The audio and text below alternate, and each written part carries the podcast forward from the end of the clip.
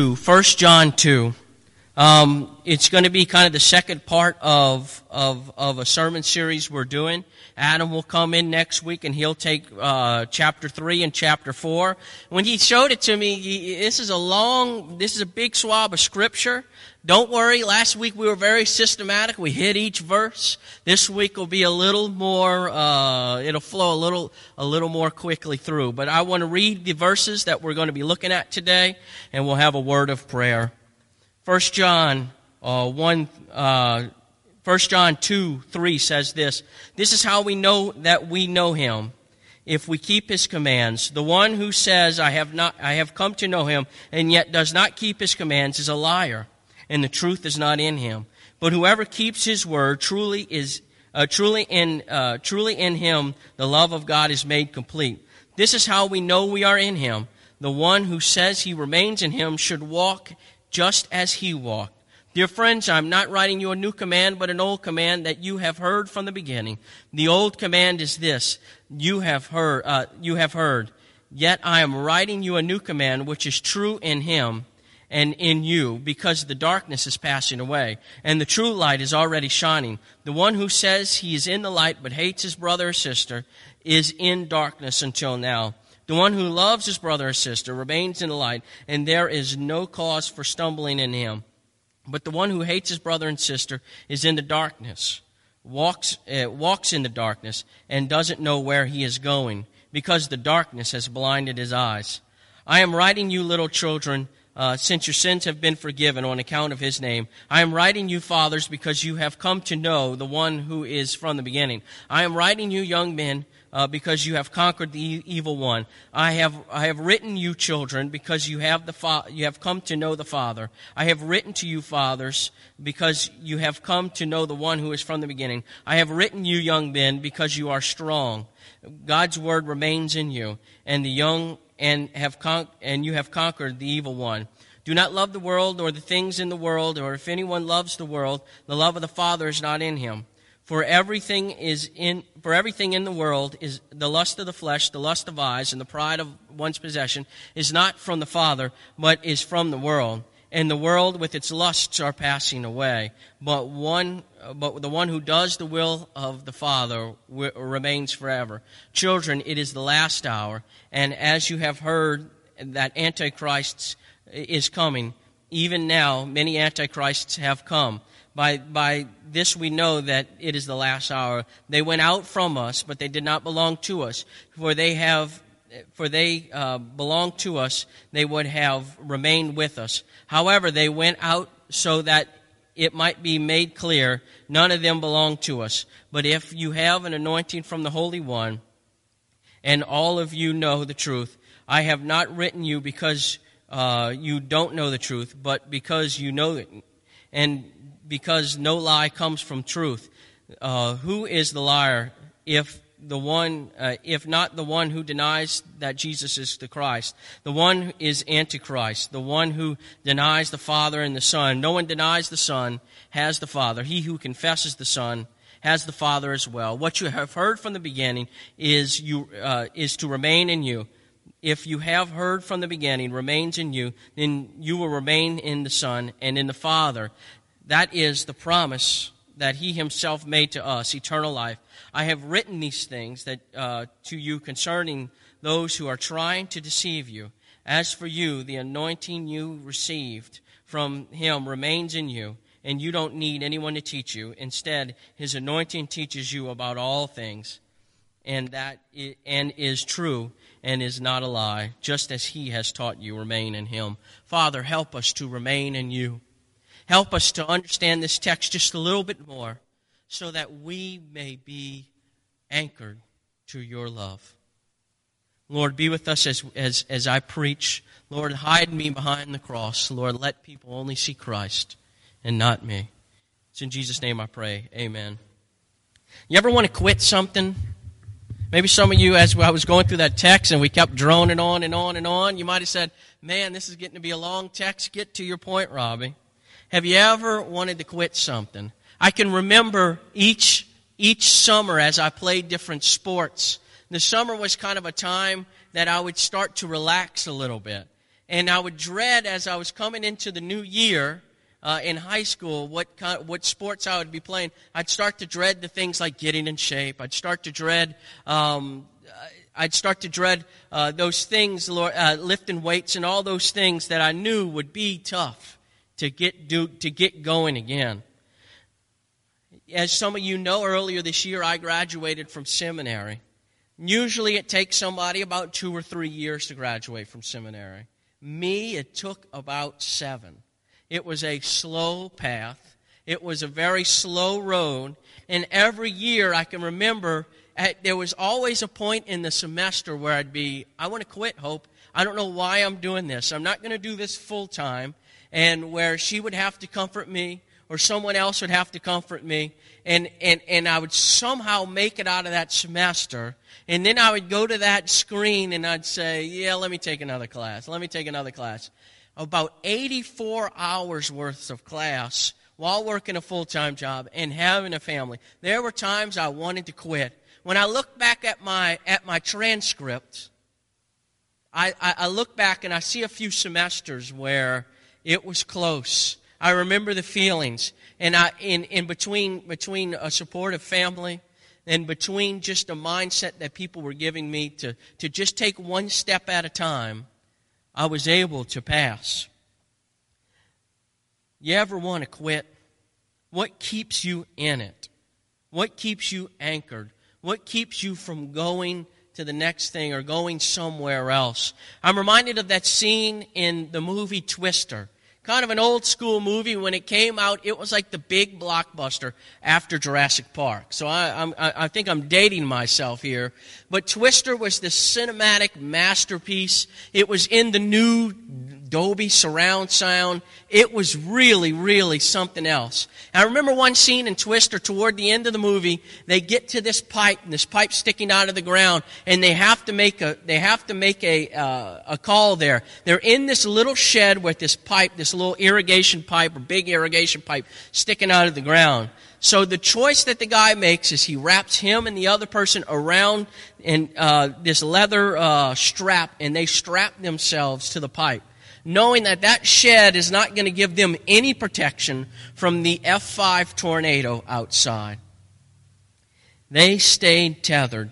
They stayed safe. They were actually able to, in, in, in, pure Hollywood form, see the inside of a tornado. It was a pretty awesome scene, but sometimes when we get into this church stuff, when we get into someone speaking on a stage, when we get to other people's opinions about what God's Word says, when we get to other people's idea of who God is, enlightenment, all these other things, there's something that needs to keep us tethered. There's something that's going to keep us from going astray. Like we said in the first passage, Paul, I mean, uh, Paul, John is attacking people who are trying to lead others, lead the church, lead Christians astray. We talked about the Gnostics and their higher learning, their higher, more practical thing, their, their, their, their knowledge from beyond that doesn't come from the apostles' teaching, doesn't come from God's Word. John is combating that. So when we, when we talk about when we talk about staying tethered, when we talk about staying even, when we talk about following what God wants us to follow, what keeps us tethered? There's four, there's five things in this passage, and we'll go through them pretty quickly on things that will keep us tethered to God. Things that will keep us anchored to God. First thing we see in this passage is obedience to God's commands. Now, I, I, as I read the passage, and even I've told you my struggle as a young man as I read First John, First John to me was a tough book to read because First, First John was very black and white. You either are or you aren't. You're either following Jesus or you're not. You're either walking in darkness or you're not. And for me, I could see all the ways that I've fallen short. And I said, I don't know which one I am. Obviously, I, am not totally walking in the light. Obviously, I'm not totally walking in the dark. I want, I want to say this when we talk about these points here. It's more about an attitude than it is about a list of do's and don'ts. It's more about, it's more about our disposition to God and, and, and how we think about these things rather than do we keep it to the letter of the law. So when I say obedience to God's commands, John's pretty clear there. If you walk in light, you're in light. If you walk in darkness, you're in darkness. But it, it, it's, a, it's, it's a habitual, it's an attitude. It's what guides you. Obedience to God's command. If you've ever heard any teachings from Jesus Christ, there's these teachings where he says, uh, uh, uh and some of them he says, uh, let those who have ears hear these things. In some teaching he says, those who hear my words and do my words. God wants us to hear his word, but he also wants us to obey his word. Like I said, we already talked about it last week in the, in the first one. We're not going to be perfect. God wants us to, to have a walk that's consistent with the person of Jesus Christ. Look there at verse 6. It says this. It says, um, um, the one who, who says he remains in him should walk just as he walked. Now, nobody here is walking on water, especially yours truly up here, not walking on water.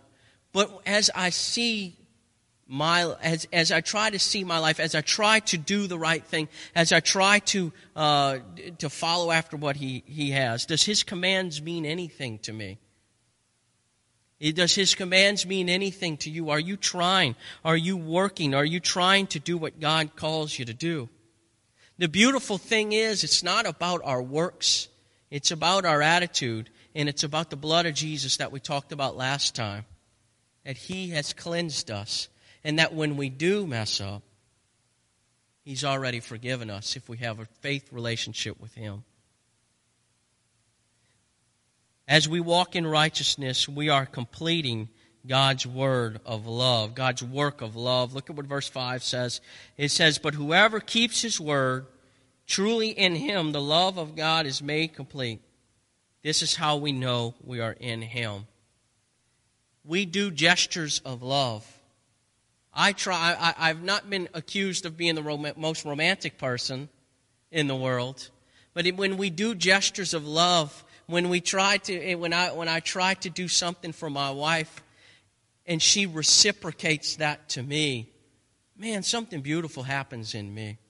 Not only did I make this effort, but she gave it back to me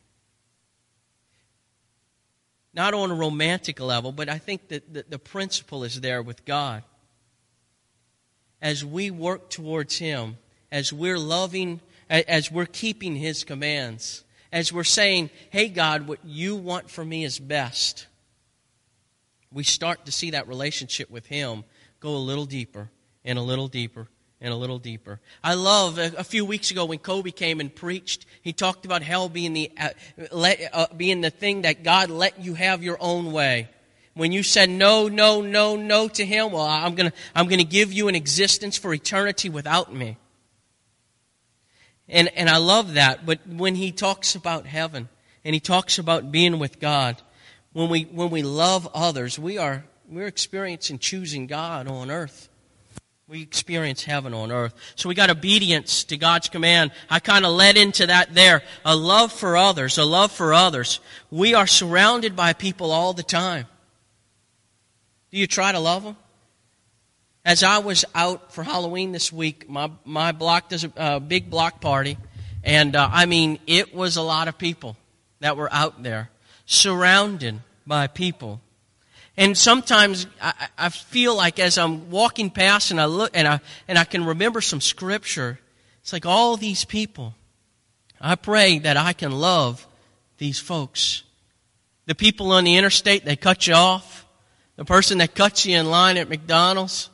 Oh, I hate that. But do we love them? A love for others. We're surrounded by people all the time. We're in, and we're surrounded by people we can love all the time. Look at verse 10. It says, um, it says there, uh, the one who loves his brother and sister remains in the light, and there is no cause for stumbling in him. It's never wrong to love someone. It's never wrong to serve someone.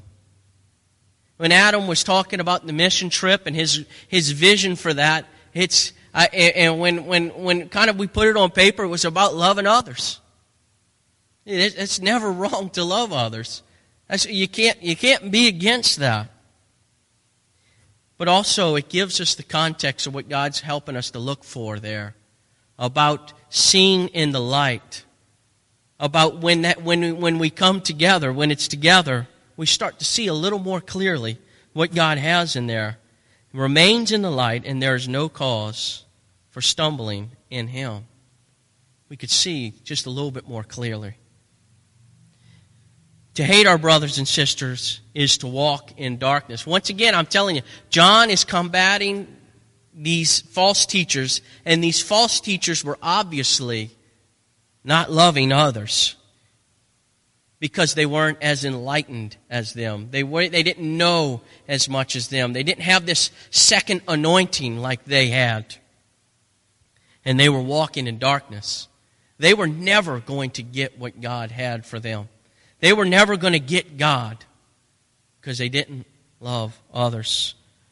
It's not complex what we're saying here. Obey God's commands. Love for others. It's about an attitude, not just about do's and don'ts. it's, not, it's not hard. When we talk about the contrast of what the false teachers were saying, that you needed this, need to grasp this new normal, this new great thing, this enlightenment, Christianity just isn't that complex.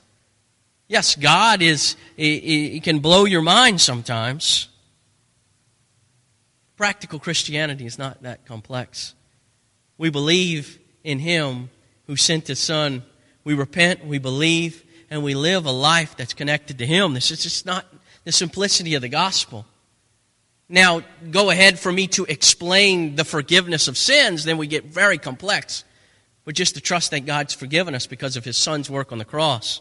It's not complex. Third thing we see, so we saw an obedience to God's command, we saw a love for others. Thirdly, we see a steady growth. You see this, this passage, these three verses in the middle of, second, uh, of 1 John 2, it just really, it's hard to make sense of where they even fit in this.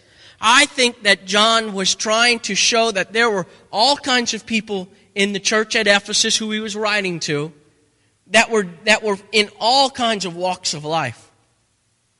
My friend Alex got his first Bible this morning, right? He's a new believer. He's come to know Jesus Christ. And it's changed his life. Trust me, talk to him. Great guy. I talked earlier about, about walking through schooling. I don't have a lot of wisdom when it comes to, uh, to life issues. I'm still growing up. I'm still a very young man. God's working in my life. I'm at, a, I'm at a different step, but that doesn't mean I'm any better or worse than anyone else.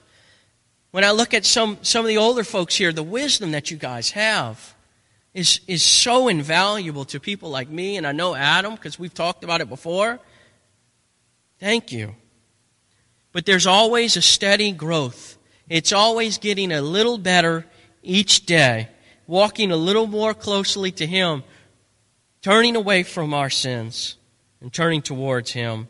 We're at different stages, stages sometimes in this walk, but we all walk by faith alone.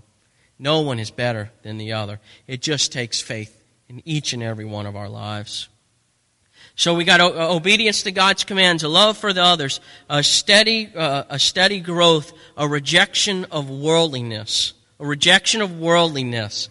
Now this is where this passage, you know, as we as we study it, once again, John, very, very, very confrontational here. A rejection of worldliness. The world is not inherently bad, as the Gnostics were teaching. The world is not bad. Uh, there's nothing, uh, uh, sometimes, man, it's nice to go out and get a nice steak dinner. Oh, I love a nice steak dinner. Or I like, like a nice uh, red fish, man, and I could, I could eat that all night. Very good, very good stuff. The world is not bad.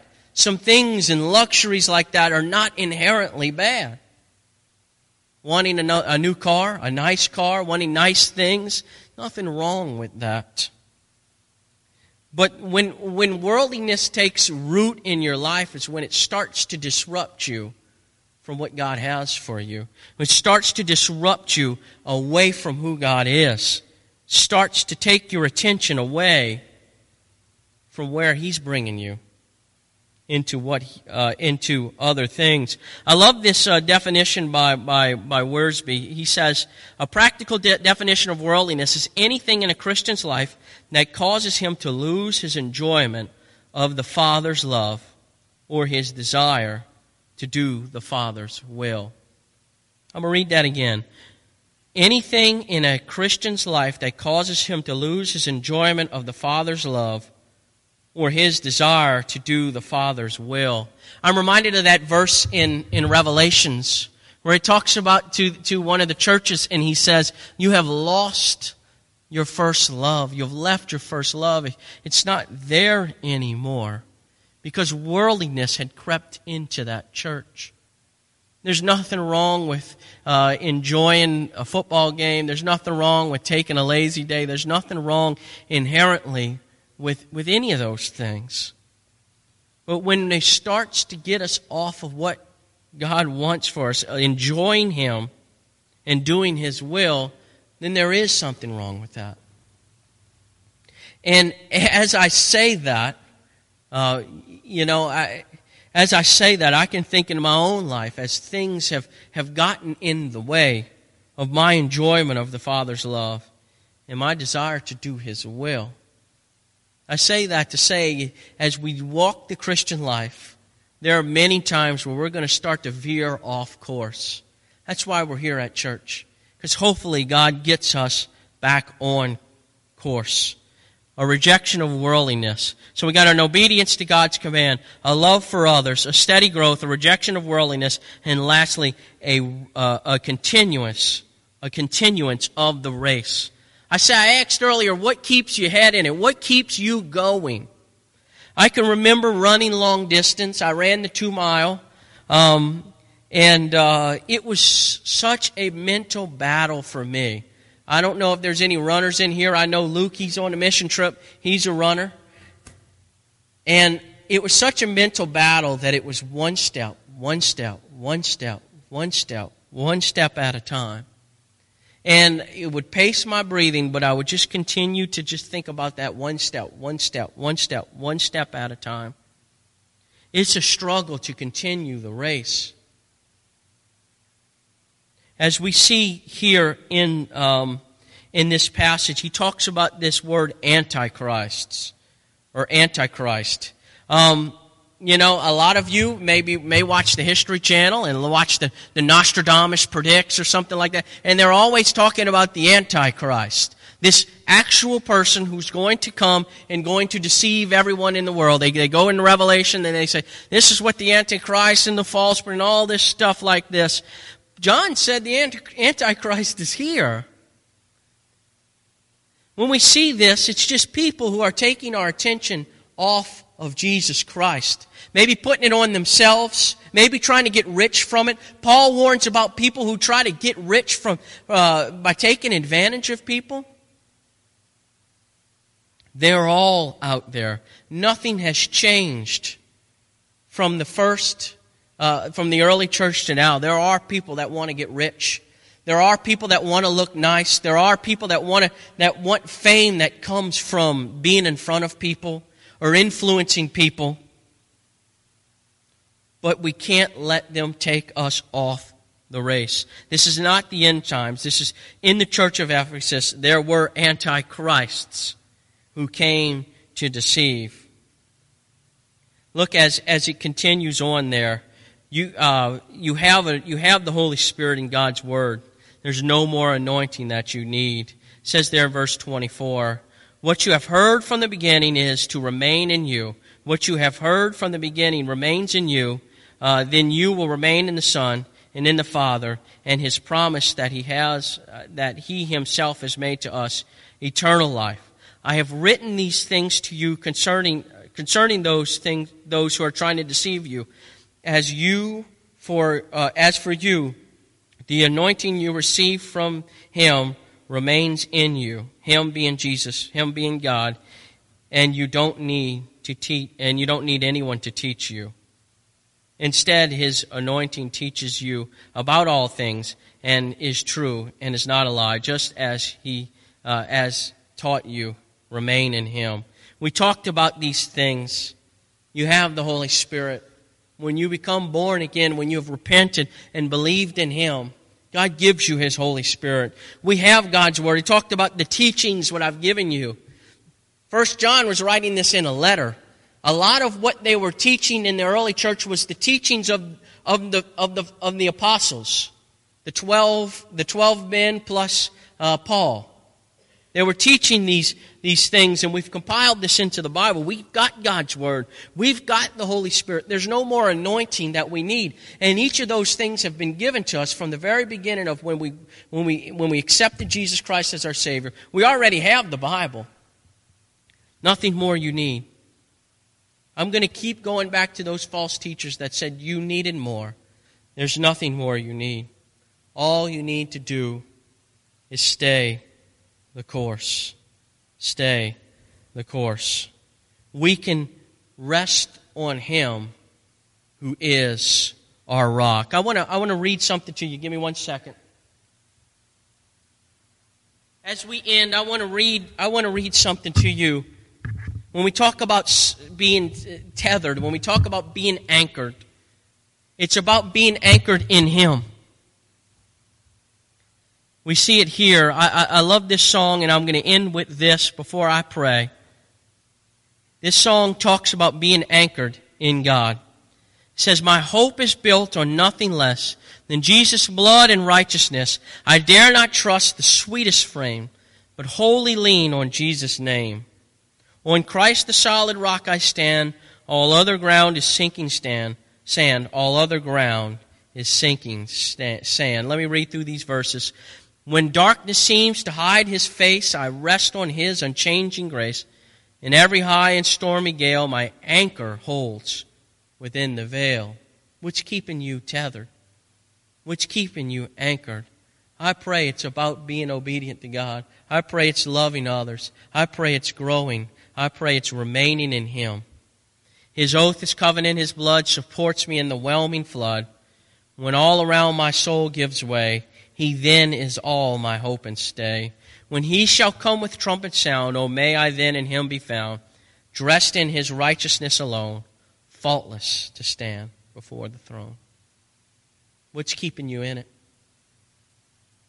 As we end today, I, I, I pray that as, as you look at yourself, as you look at yourself in light of God's Word, what's your attitude?